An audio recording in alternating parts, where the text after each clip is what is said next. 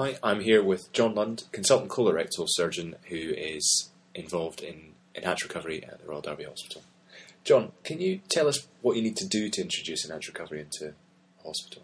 Well, it's a big step change for people from the traditional approach, and it's really important to get the whole team uh, involved, uh, a multidisciplinary team from uh, the clinic nurses, the preoperative nurses, the anaesthetists, the uh, physios, um, the uh, the nurse on the ward and your colleagues involved because it, it really is everyone needs to to, to uh, input into the change.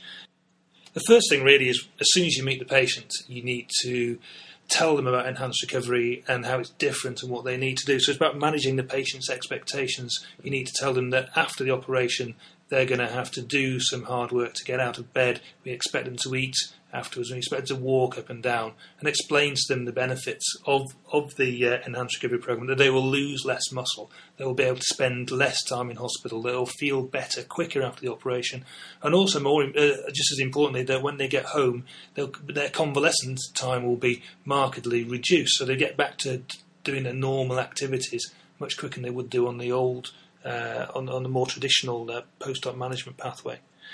Um, and then it's, it's, also important to obviously optimise comorbidities as much as you can. Um, we find that uh, a proper pre-clerking uh, area is, is useful with the input from the anaesthetist there. Try and correct any other comorbidities that you can as much as possible within the target time you have uh, to perform the surgery. Um, bring them in on a day of surgery, but give them some carbohydrate drinks to have beforehand. You know, a bit like running a marathon, they get carbohydrate loaded, so lots of energy to expend on the day of surgery during the operation if you're if you're doing colorectal surgery, don't use bowel prep. The evidence is it doesn't help people. We know it dehydrates people before, and uh, part of enhanced recovery is keeping the patients well hydrated during the uh, operative period. So don't give them bowel prep. Okay, and and what about the actual surgical procedure itself? Is there a lot of difference in what you need to do for enhanced? Is it all about laparoscopic surgery? Well, no. I mean, laparoscopic surgery obviously, or you you'd think intuitively helps, and, and part of that is the sort of the trick that you play on the patient. You know, and you make you can make an recovery, uh, um, you make laparoscopic surgery. Kind of magic in itself. People have a keyhole operation, and so they feel that they're allowed to get better quicker.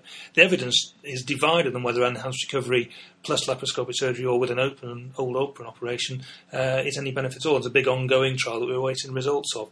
But certainly laparoscopic surgery seems to help the patients and, and the nursing staff actually psychologically. But if you're, if you're not doing laparoscopic surgery for whatever reason, you're not, not all patients are suitable, of course, uh, use as small as incision as possible, try and keep it below the umbilicus as much as possible while still giving access to the tumour, and where possible use a transverse incision because I know these hurt a lot less, so patients require less analgesia afterwards, are able to mobilise quicker, need less opiates afterwards. We know that opiates are very bad and in, eh, for uh, and, and, and, inhibit patients' recovery after operation. So, so decreasing the amount of wound that will hurt afterwards is very important. We've all used uh, things like drains without really thinking about them, and we all we know that actually when we step back and think about are they any good to the patient afterwards, most drains aren't really necessary. So use only use a drain when absolutely necessary, and that's, that's another thing that ties the patient to the bed. And again, take a catheter out as soon as you possibly can after an operation, because that's another thing that stops them mobilising. Have to walk around with a drip stand and a catheter and a drain. They're just not going to go very far after the operation. Um, after the operation itself, obviously, you need to work with an anaesthetist, so they need to have a good quality analgesia, a single shot spinal or a, an, an, epidural that actually works. And if it doesn't work, can be taken out very quickly and given some adequate analgesia. And but you know, you leave that with the anaesthetist, but they need to know that that's a, a, that's their responsibility to get good, proper uh, analgesia. And, and what about the post-operative care of the patients? Well, so post-operative, it's again about everybody getting involved with this. The patient needs to know that they're expected to get out of bed, and we expect them to have a drink on the night of the operation, perhaps something small, something to eat on the night of the operation, okay. but certainly breakfast the next day.